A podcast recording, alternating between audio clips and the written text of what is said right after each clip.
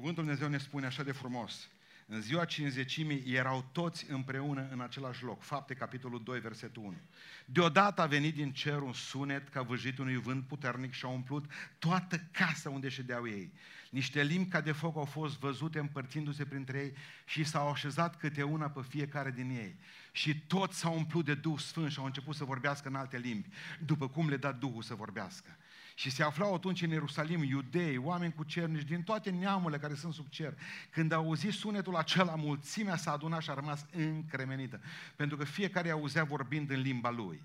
Toți se mirau, se minunau și ziceau unii către alții, toți aceștia care vorbesc nu sunt galileeni, cum dar îi auzim vorbind fiecare din noi în limba noastră în care ne-am născut? Parți, meze, lamiți, locuitori din Mesopotamia, Iudea, Capadocia, Pont, Asia, Frigia, Panfilia, Egipt, părțile Libiei, dinspre Cirena, oaspeți din Roma, iudei sau prozeliți, cretanți și arabi. Îi auzim vorbind în limbile noastre lucrurile minunate ale lui Dumnezeu. Toți erau uimiți. Nu știau ce să creadă și ziceau unii către alții.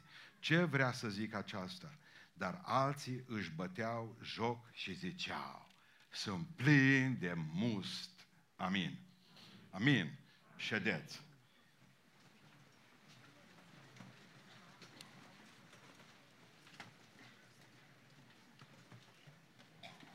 Pentecoste. De acolo vine cuvântul pentecostal.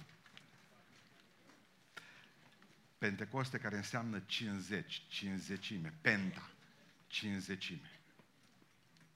O sărbătoare evrească care, pe care evreii o numeau sărbătoarea primelor roade.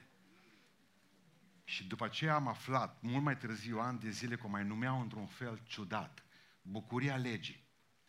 De sărbătoarea aceasta de cinzecime, de uh, Pentecoste. Era sărbătoarea pe care ei o numeau nu numai a primelor roade, ci și bucuria legii. Ei tot anul nu aveau bucurie în legea lor, aveau ol mitzvot juc de poveri, juc de porunci se numea asta. Ei bine, tot anul nu se bucurau de lege. Bă, iar e ora nouă, iar trebuie să mă duc la biserică.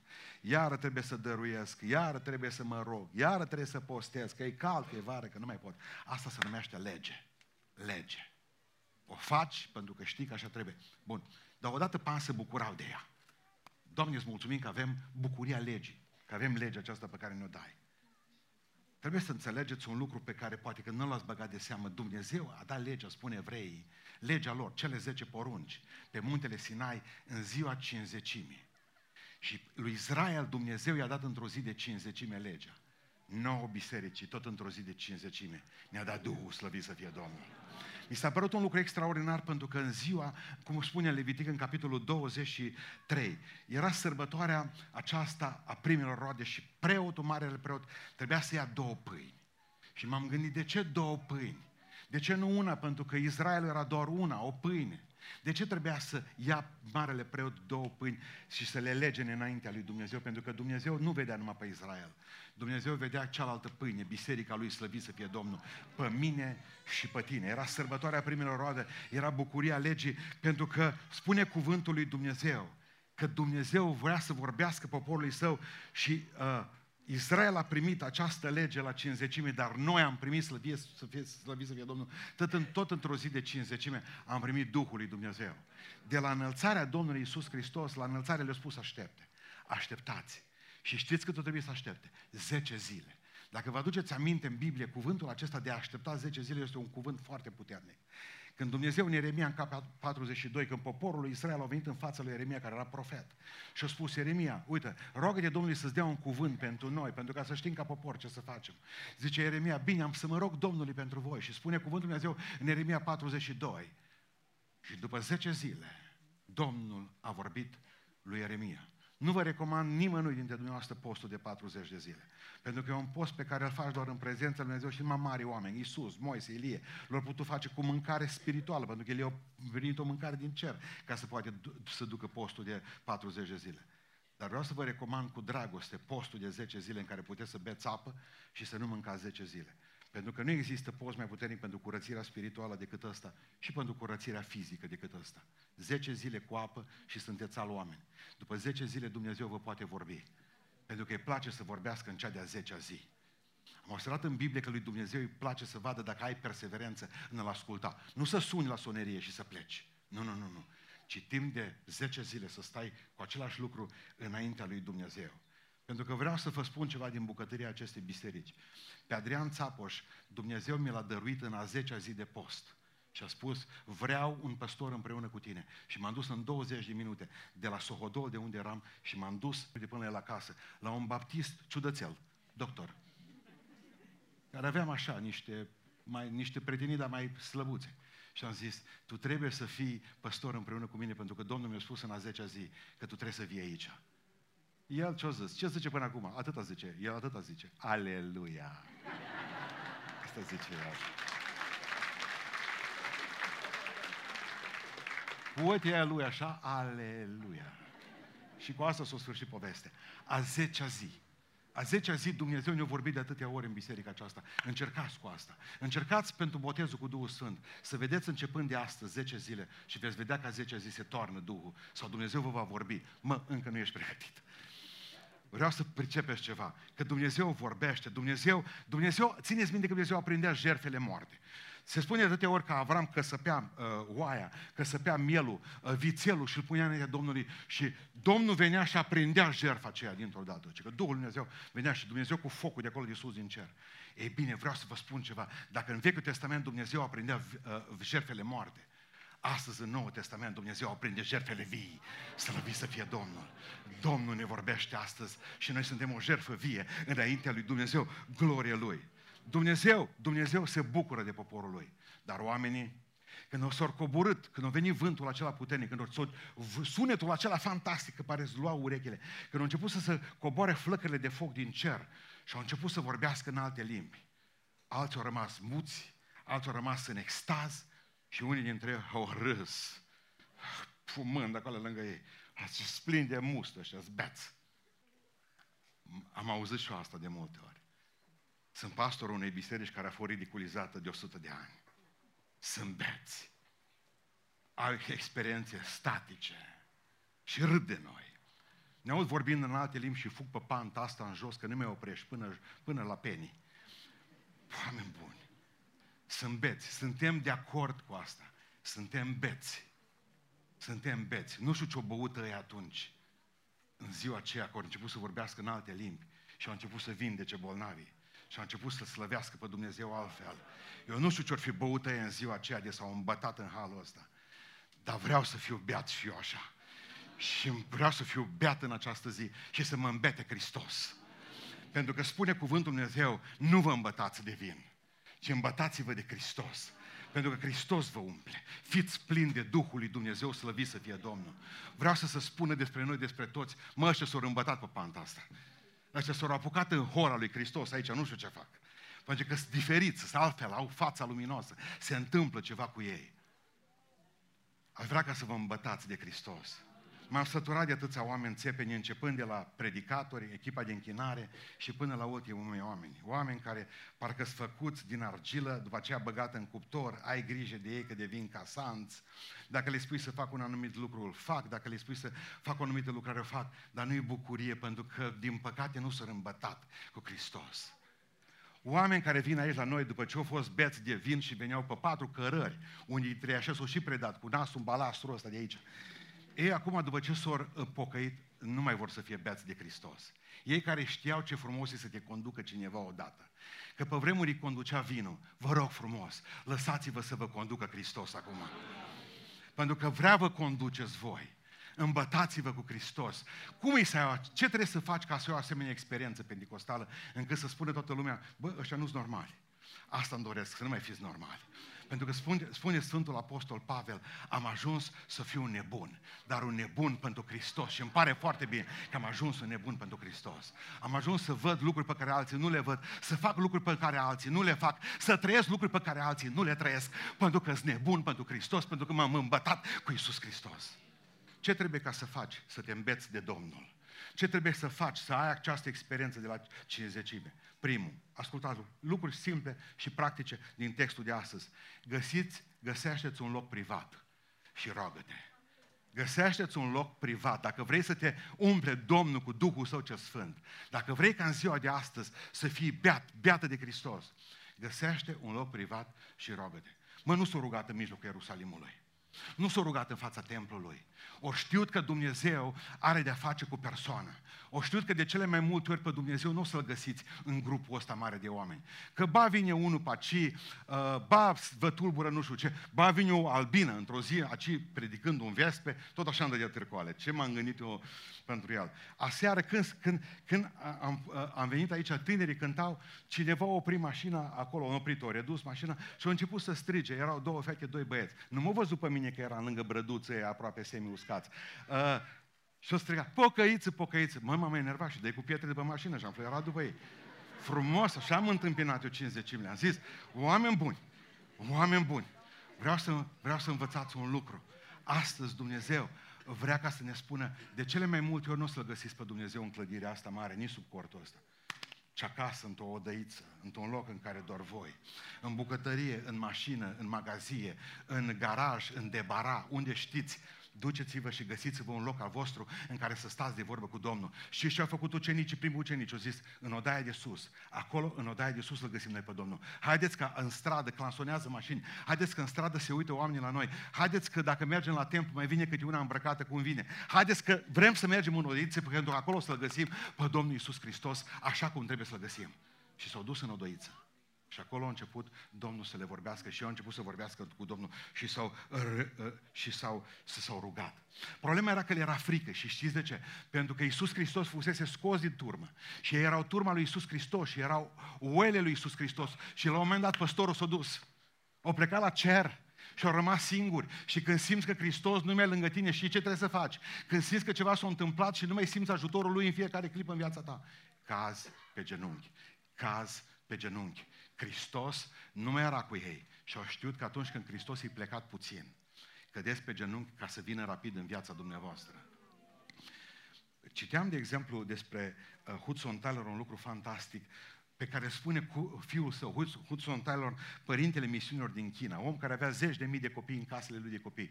Și spune Howard Taylor, copilul lui, spune un lucru fantastic. Zice, timp de 40 de ani, N-a răsărit soarele peste China, unde tatăl meu a fost misionar, fără ca Dumnezeu să nu-l prindă pe tatăl meu, înainte de a răsări soarele timp de 40 de ani, dimineață pe, de dimineață de dimineață, pe genunchi înainte lui Hristos. Secretul misiunilor din China de astăzi, unde milioane de oameni stau în biserica subterană, este rugăciune de 40 de ani al lui Hudson Taylor, care și-a găsit cămăruță undeva să poată vedea răsăritul. Și răsăritul cu Dumnezeu pentru el a semnat focul pentru China de astăzi. Slăvit să fie Domnul. E bine că va trebui să încercați să vă rugați întotdeauna, să vă rugați în continuare. Pentru că noi suntem niște oameni suciți. Noi ne rugăm până când Dumnezeu ne rezolvă problemele. Noi ne rugăm până când ni se umplu uh, saci în căruță, până ne-am pus saci și pe aceea nu ne mai rugăm. Citeam despre doi irlandezi care au ajuns în naufragiu a bărcilor și a început unul dintre ei stând acolo în apă, în mijlocul oceanului, să strige la Dumnezeu. În, și a început să strige și a zis, Doamne ajută-mă, Doamne ajută-mă, Doamne ajută-mă. Și la un moment dat a zis celălalt care era în apă, mă zice, vine un vapor, nu te mai ruga. Și cum a venit vaporul și a luat, de la o și tăcut din gură când a văzut vaporul. Așa suntem și noi. Vrem ca Dumnezeu să ne binecuvinteze și când o veni binecuvântarea, nu ne mai rugăm. Continuați să vă rugați. Rugați-vă în continuu, rugați-vă și ei s-au rugat și înainte ca de a veni Duhul Sfânt peste ei, botezul cu Duhul Sfânt, și s-au rugat și după slăvit să fie Domnul. Deci primul, primul punct, dacă vreți să fiți umpluți de experiența pentecostală, dacă vreți să fiți umpluți de Duhul Dumnezeu, găsiți un loc privat și rugați-vă. Doi, al doilea lucru, duceți-vă credința într-un loc public după aceea. Duceți-vă credința într-un loc public. Știți ce au făcut? În momentul în care i-a umplut Duhul lui Dumnezeu, spune cuvântul Dumnezeu că și-au luat de Adidas în picioare și au ieșit în mijlocul Ierusalimului. Nu au mai stat acolo, nu au mai stat acolo în mijlocul, uh, în, în, în odăiță. În odăiță stai până te umpli, după aceea te duci afară. Pentru că dacă stăm prea mult în odăiță, o să ne plictisim de statul în odăiță, o să ne plictisim de odăiță, o să ne plictisim de noi și o să ne plictisim și de Dumnezeu. Odăița are scopul de a ne încărca bateriile. După aceea, afară. Adidas în picioare. Și vestiți-l pe Iisus Hristos. Ei s-au dus în mijlocul oamenilor, oameni care le-au spus, v-ați îmbătat, băi, v-ați îmbătat. Oameni care nu iubeau, oameni care nu-i cunoșteau, oameni care îi priveau de sus. Pentru că numai acolo, în Ierusalimul de afară, vă așteaptă minunile lui Dumnezeu. Acolo au văzut a doua zi cum uh, uh, ologul de la poarta frumoasă este ridicat în picioare. O dăi, voi minuni nu o să vedeți prea multe aici între noi. Nu, nu, nu, nu. Dacă vă rugați în odăița voastră de acasă și ieșiți în mijlocul beiușului, acolo să fiți dependenți de Dumnezeu, o să înceapă minunile să, le, să vină spre voi și o să vedeți niște minuni. Cum Dumnezeu convertește oameni, cum Dumnezeu vindecă oameni, cum Dumnezeu ridică oameni, cum Dumnezeu binecuvintează, cum ți scoate Dumnezeu în cale. O să vezi minune după minune. Vrea, fraților, vreți să vedem minuni în biserică? Vă rog frumos, ieșiți afară, puneți-vă dași în picioare și o să vedeți minunile afară. Acolo e locul minunilor. Acolo e locul minunilor, pentru că Dumnezeu prin tine vrea ca să vindece bolnavi. Dumnezeu prin tine vrea ca să, să fie cuvântul lui dus. Dumnezeu prin tine acolo afară vrea ca să fii o binecuvântare și o sămânță care să încolțească. Amin. Amin. Adică încet, încet am lăsat biserica să moră.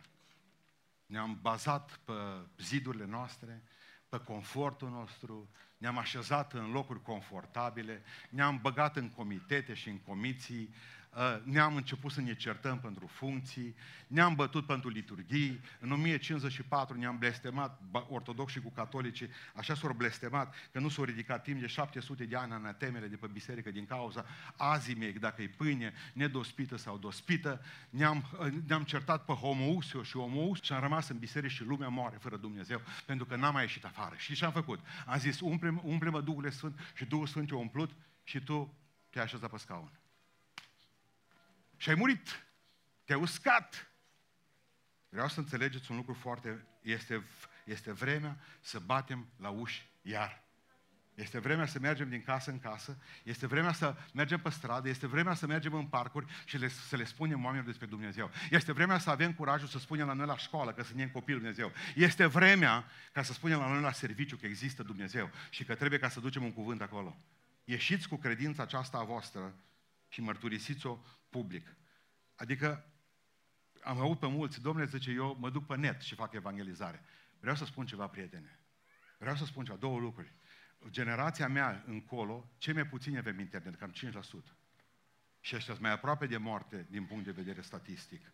Pe ăștia nu-i găsești pe internet, pe ăștia îi găsești la coadă, pe la ceaseuri, pe la plătindu-și tot felul de dări, îi găsești în fața farmaciilor, căutându-și să-și plătească uh, medicamentele compensate. Pe ăștia îi găsești în altă parte. Pe ăștia nu-i se găsește aici. Nu-i găsești pe internet. Și o să mai spun ceva, prietene care ești cu internetul. Uitați-vă, vă rog frumos, pe site-uri, pe bloguri, uitați-vă pe, pe, pe pagini de Facebook.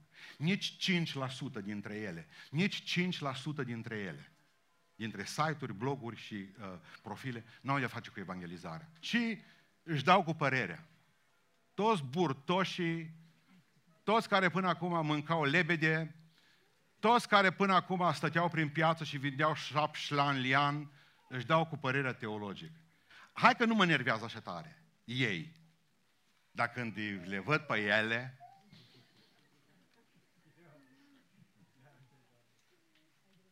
Îmi scrie una acum într-o zi, pastore, ce spuneți de ce am zis eu acum? Ce spuneți de emisiunea mea? Zic, Doamnă, nu vă supărați, vă lipsește un dinte din față. Asta am spus frumos. Puneți-l și pe aceea mai discutăm. Vorbiți săsăit. În loc să ieșiți afară și să vorbiți despre Hristos, stați toată ziua pe internet. Și voi credeți că faceți evangelizare? Nu, nici într-un caz. Vă rog frumos, ieșiți afară. Oamenii sunt afară, lumea reală e afară. Și au nevoie de voi de fiecare. Dacă v-ați umplut de sus, duceți-vă în altă parte, pentru că Dumnezeu va face minuni acolo. Povestea Watchmani, fratele nostru, care a stat 27 de ani în pușcărie pentru Hristos, că unul dintre frații lui, frații U, s-a dus pe o insulă, acolo în Marea Chinei de Sud, nu știu pe unde, și s-a dus să facă evangelizare. S-a pocăit o femeie. Și pe aceea s-a mai pocăit un bărbat. Și zice, am ajuns la un moment dat, fratele Vu vorbea, eram 14 oameni acolo. Și la un moment dat, pe 11 ianuarie, toată insula aceea avea ziua zeului lor. Și am zis așa, fraților, uitați, ziua rege, ă, zeului vostru pe 11 ianuarie, da? Da. Nu, foarte bine, zice. Noi o să ne rugăm ca să plouă, să nu puteți ieși din casă. E ziua zeului vostru. Ca să vedeți că singurul zeu adevărat, Dumnezeu adevărat, e Dumnezeul nostru. No, să vă vedem, zice ce, că dacă plouă pe ora pe, pe 11, noi știm că nu plouă, atunci nu plouă niciodată. S-au rugat ăștia 14, s-au rugat în așa fel, încât așa au plouat pe data de 11, că au vrut să-și ducă zeul, l-au dus pe o targă din aia care era din lemn. Mă, atât au fost de noroi din ăla alunecos, că o picat și o să o rup și Dumnezeul lor într-o șase bucăți. S-o prăpădit și ei care le cărau. Pe aceea au venit și seara, s-o pocăi vreo 10-15. Pe aceea au zis, mă, am calculat greșit. Pe 14 era ziua. Nu, nu nimic că ne rugăm și pe 14, că Dumnezeu are apă și în 14. Bun. Tot satul, tot satul, o sta să vadă cum se mai roagă pocăiți odată pe 14. Și au zis, Doamne, mai dă o ploaie, că Tu ai de unde. Și mai dat Domnul ploaie. Tot satul s-a pocăit. Și povestea fratele Oașmanii, acolo nu merge cu Evanghelia la început. Acolo merge cu minunea lui Dumnezeu și atunci trebuie să fii plin de Duhul lui Dumnezeu. Trebuie să fii plin de puterea lui Dumnezeu. Pentru că vreau să vă învăț în această zi că voi sunteți sarea lui Dumnezeu și sarea n-are voie să stea pe raft. Când s-a dus un frate și a văzut la unul în Statele Unite Americii, a zis, ce vinzi tu? Sare. O, 30 de feluri de sare. Sare, sare pe tot locul, sare. Voi, voi vedeți chiar numai sare. O, nu-i nimic, o zis fratele. Și l-a dus în depozit și a văzut acolo depozit că urcau cu transpaletul. Mă, tot sare pe tot locul, toate felurile de sare, din Himalaya aduse de la capătul pământului, din altă parte. Zice, voi vindeți numai sare. Și la care fratele zice, care avea depozitul de sare, asta e, tocmai asta e problema, că nu vindem sare. De aia e în depozit, zice toată, de aceea e paraf toată magazin. Suntem sare de toate felurile. Sare ortodoxă, sare penicostală, baptistă, creștină, evanghelie, sâmbătare, ne certăm de Dar nu ieșim din solniță, mă. Stăm cu toții înăuntru. Primul lucru, dacă vreți să fiți umpluți de experiența de la Rusalii, duceți-vă într-un loc privat și rugați-vă. Doi, coborâți din locul privat și mergeți pe stradă, pentru că Duhul Dumnezeu vrea să vă vorbească acolo. Trei, al treilea lucru, practic, practic de tot. Vorbiți cu oamenii în limba lor proprie veniți, vorbiți cu oamenii în limba lor proprie. Hai să vă explic. Stăteau toți într-o grămadă de, de limbi acolo și dintr-o au auzit că vorbește într-o limbă, în cealaltă limbă, în cealaltă limbă și fiecare a înțeles. Să nu cumva să credeți că a fost doar vorba de limbi aici. Nu, nu, nu, sensul e mult mai adânc. Adică vrea să spună Biblia că apostolii au reușit performanța să țină o predică și să-au pocăi 3000 de oameni pentru că le-au vorbit oamenilor în limba lor. Și nu vă gândiți numai la limbă, la română, la engleză. Din ce cauză? Nu observați un lucru interesant, că toți știau, toți știau greaca. Și toți puteau să vorbească că Pavel a predicat în greacă la toată lumea. Nu a predicat în alte limbi. Petru, vă rog să mă iertați. Petru a predicat în greacă. Da? Petru știa și toți știau greaca cei care au venit la Ierusalim atunci. Că asta era limba de atunci. Puțin vorbeau romană, latina. Ei bine, de ce, dacă Petru a predicat în greacă, de ce o trebuie să le mai vorbea? De ce să ne spună Duhul Sfânt nou astăzi că au vorbit fiecare în parte? Pentru că vrea să spună că ortodoxii au limba lor.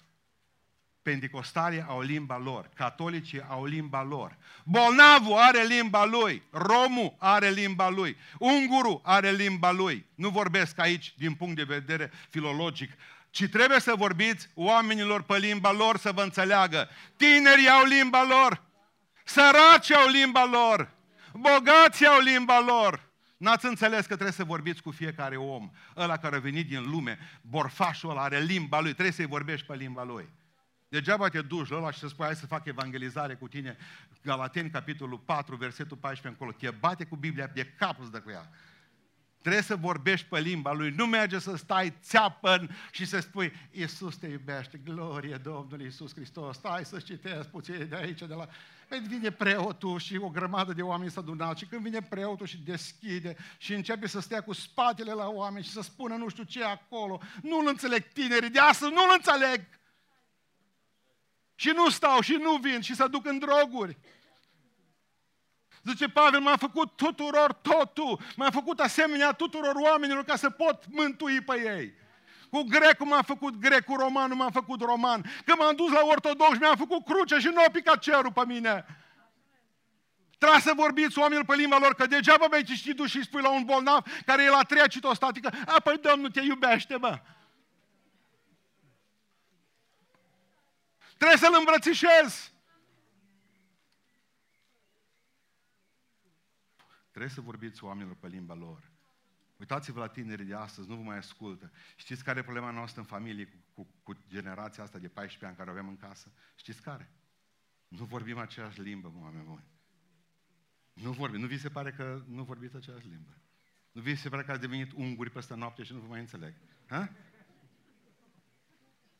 Preobiților, preobiților, au fost har la Rusalii pentru că apostolii le-au vorbit fiecăruia pe limba lor. O știu cum să vorbească cu grecii, cu elamiții, cu parții, cu ceilalți, pentru că Domnul nostru vrea ca să, ca să îi vedem la oameni ce doare, mă ce te doare. Și începe cu omul de acolo. Și el după, după cap, nu vine și spune, pune paragrafe pe el.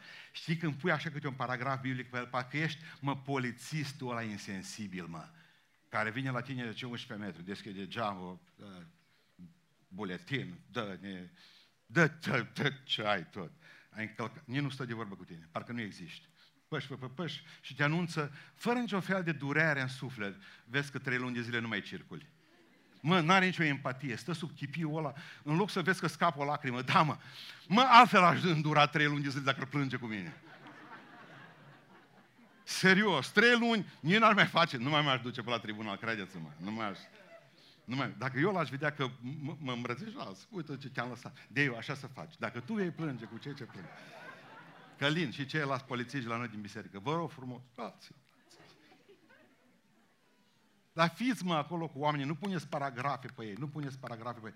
Eu m-am dus odată, am vreo 15 ani, nu mă, n-am mai știu, de amărât ce am fost, depresiv. 100 și ceva până în localitate. M-a oprit poliție. Trei mașini de poliție. La rapid, am și pus mâinile așa direct, n-am mai rău. Și m-am dat jos de mașină. Am știut că s terminat, dar n-avea rost. O venit un polițist bătrân ofițer, că avea încă aia pe la asta, o venit la mine și s-a uitat la mine. Și ce a zis? Dumneavoastră sunteți un om foarte trist, după cum vă văd eu. Sunteți un om amărât. Și eu zice, nu vă pot face nimic. Domnul să vă poarte de grijă. Zice, unde mergeți până la Beiuș? Nu mă încet. Bă, cu amărât am fost amărât, mă. Vesel am fost vesel, dar vorbiți oamenilor pe limba lor. Vorbiți pe limba lor. N-a reușit, stăm toți, și l-am întrebat pe niște tineri, am avut o seară, mă, ce nu vă place în biserica voastră? Vine la o biserică, mă, deci, mă, numai nu reușește păstorul nostru să-și dea cravata jos. Am vrea să vedem o dată ce înseamnă primul lui nastur lipsăci. Atât am vrea, zice. Am vrea să credem că e om, nu mașină de predicat. Mă, aici este o revoluție. Aici? Într-un nastur? Ai vrea să văd preoți în tene și jucând fotbal cu tineri fluturându-le bărbile în vânt. Și văd doua duminică ar fi biserica plină.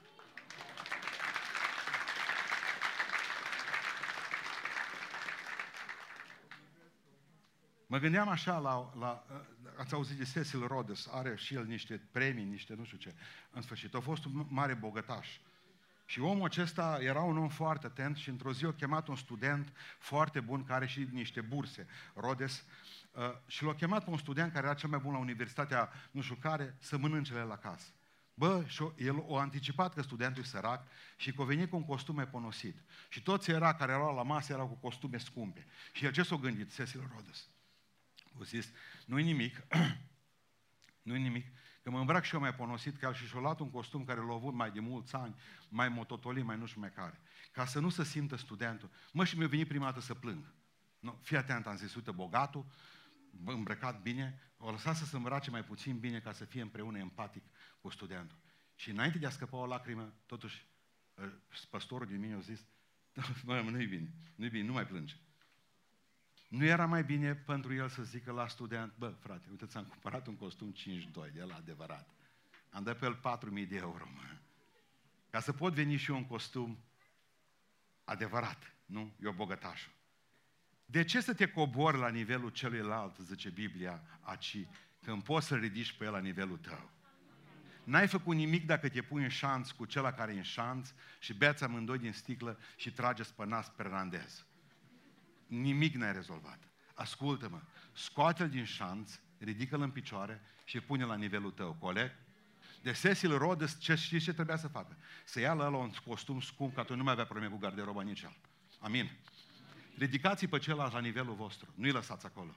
Dar trebuie să începeți de undeva. Coborâți-vă în șans după ei, dar nu stați cu ei acolo. M-ați înțeles și am zis, dacă vreți să aveți o experiență pentecostală adevărată, vorbiți oamenilor pe limba lor și mulți vor pocăi. Al patrulea lucru, care trebuie să-l faceți dacă vreți ca Duhul Lui Dumnezeu să, vă, să se coboare peste voi. Lăudați-vă cu Iisus Hristos. Numai El merită! Știți care a fost ultimul lucru pe care l-a spus ucenicii în predică când a predicat Petru? Veniți în biserica noastră, ca noastră e singura adevărată. Ultimul lucru pe la care ucenicii s-au gândit în ziua aceea este să-și facă reclamă la propria lor biserică, să spună, aici să înființează o nouă biserică începând de astăzi. Singura biserică adevărată, exact cum au făcut ăștia o, o fracțiune pe vremuri la, la, uh, la Beiuș. Ori înființat biserica oamenilor sinceri. Ați auzit de asta, de ideea aceasta? Prescurtat, boss. Aveau numere la mașini. Bihor, 11 boss, 12 boss, 13 boss, 14 boss. În momentul în care te numești că ești biserica oamenilor sinceri, înseamnă că toți din celelalte biserici cum sunt? Nesinceri. Aleluia! Slavă lui Iisus că e nevoie și de noi. Vreau să înțelegeți un lucru foarte important. Lăudați-vă cu Hristos, nu cu biserica voastră. Lăudați-vă cu Iisus Hristos, nu cu cultul vostru. Apoi noi ortodoxi suntem de 2000 de ani. Ia, mai tăceți. Noi suntem pentecostali, de 100 de ani suntem botezați cu Duhul Sfânt. Gura! Lasă să vadă prin faptă și prin viață și prin roada Duhului Sfânt. Nu, te, nu pune tu tricouri aici și numeri și să scrii penti și nu știu. Bă, nu ține. Nu ține. Lăudați-vă cu Iisus Hristos. Mă, sâmbătarele, te iubesc. Lasă zarzavaturile când te duci cu oamenii.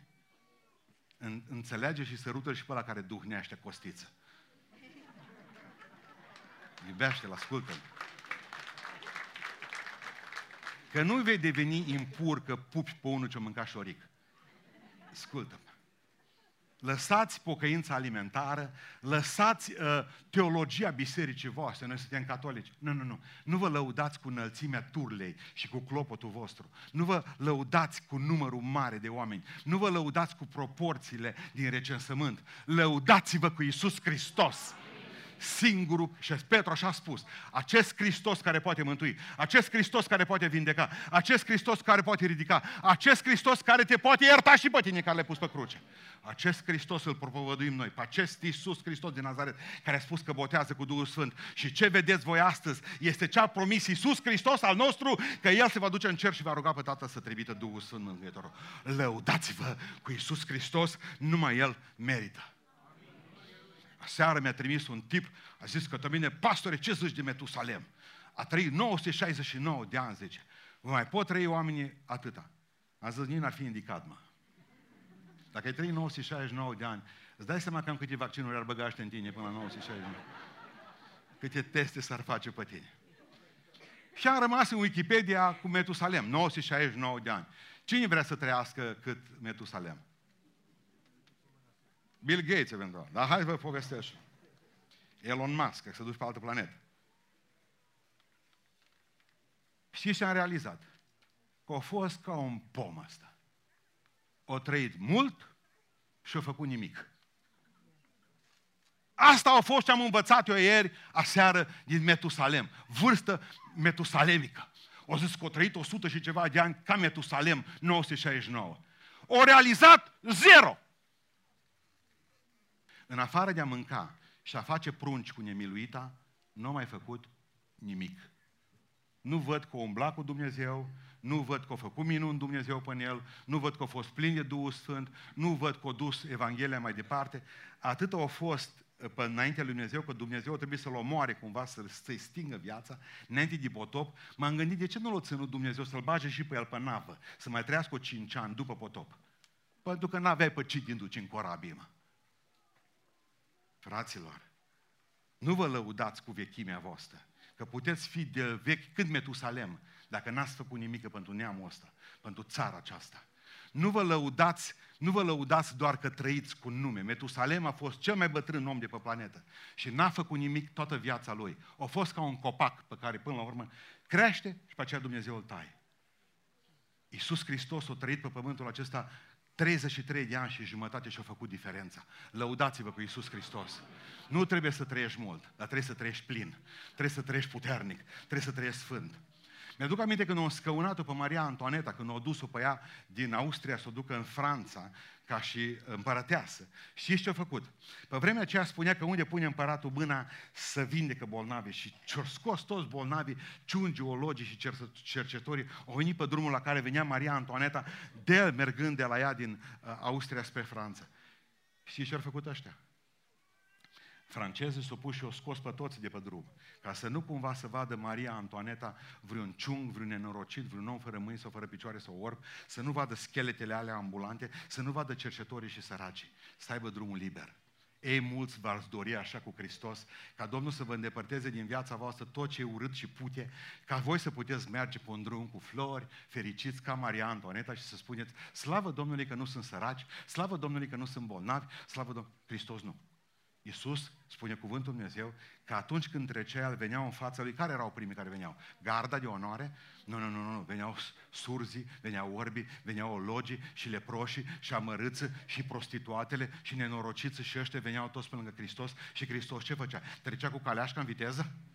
Nu, se oprea la fiecare dintre ei se oprea la fiecare din ei. Îl iubesc pe Iisus, îl iubesc pe Iisus, mă laud cu El, mă laud. Cu tine mă laud mereu, cu tine mă laud, cu tine Iisuse. Nu mai știu cântarea aceea că e frumoasă, dar poate că o învăț până de seară. Vreau să vă spun ceva astăzi. Lăudați-vă cu Iisus, lăudați-vă cu Iisus. Nu vă lăudați cu biserica voastră, lăudați-vă că Dumnezeu nostru e mare, Dumnezeu e mare, Dumnezeu Citesc o carte despre iconografie, citesc o carte despre simboluri și știți ce am observat? Că primele, pe primele simboluri grecești, Hristos este pictat ca și Orfeu. Nu mă gândesc, zeu Orfeu, cum adică apare Hristos sub chip de Orfeu la un moment dat? Și de ce l-au pictat creștinii ca pe, să înțeleagă grecii că e ca și Orfeu? Exact ca și Orfeu. Orfeu știți ce făcea? Pentru că i-a făcut Apollo, i-a dat o fluier extraordinar, un flaut fermecat. Uh, Orfeu, în momentul în care cânta el, s adunau lupii, s adunau miei, s adunau lei, s adunau oamenii, s adunau vrăjmași și dușmanii, să împăcau când cânta Orfeu. Vreau să vă spun ceva. Lor pictat ca pe Orfeu la început, pentru că ei știau creștinii din prima clipă că Hristos atrage Domnul nostru, atrage la El toți oamenii slăviți să fie Domnul. Că înaintea Lui nu sunt oameni într-o religie sau în alta, nu sunt oameni bogați și săraci, nu contează culoarea pielii unui om, nu contează uh, școala, cât de multă școală și doctorate are, contează ca să fie om, pentru că Hristos a murit pentru oameni, nu pentru diplome. Hristos a murit pentru oameni, nu pentru bani. Hristos a murit pentru oameni, nu pentru religie. Hristos iubește poporul acesta. Hristos iubește lumea aceasta. Slăvit să fie Domnul! Slăvit să fie Domnul! Lăudați-vă cu Iisus, lăudați-vă pe Iisus Hristos să coboară Duhul peste voi. Și apoi închei, închei, închei. Ultimul lucru care trebuie să-l faceți să se pogoare Duhul peste voi, luați paharul lui Dumnezeu, luați paharul lui Dumnezeu, îmbătați-vă și apoi dați și la altul. Da, ziceți amin. Și ce am descoperit aseară? Alaltă seară, de fapt, vineri seara. Am descoperit un lucru grozav. Am descoperit, am descoperit că ăia care au zis că sunt beți, din ăia care au zis că sunt beți, că la început toți au zis, sorul, o, eu rușinat, a făcut în toate felurile. După aceea, când au văzut că sunt beți, au zis, bă, ce, ce ați băut? Și când Duhul Sfânt a început să vorbească și să lucreze cu putere în mijlocul lor, și ce s-a întâmplat? S-au îmbătat și ei. Și ăla care o râs de Petru, ăla care o râs de Ioan, ăla care o râs de Marcu, ăla care o râs de Iacov, ăla care o râs de 120 erau și femeile, femeile. Maria, mama Domnului Isus Hristos, Maria Magdalena, când au văzut-o și acum vorbea și în alte limbi cu mâinile pe sus, ce râdeau toți? Râdeau, râdeau, râdeau. Și au ajuns să fie frați cu ei. O, cât ne-au bajocorit și astăzi sunt cu noi la cină, aici, în locul acesta. O, cât ți-o râs de noi și astăzi sunt frații noștri în locul acesta. Când te îmbeți de Iisus Hristos, celălalt devine frate cu tine.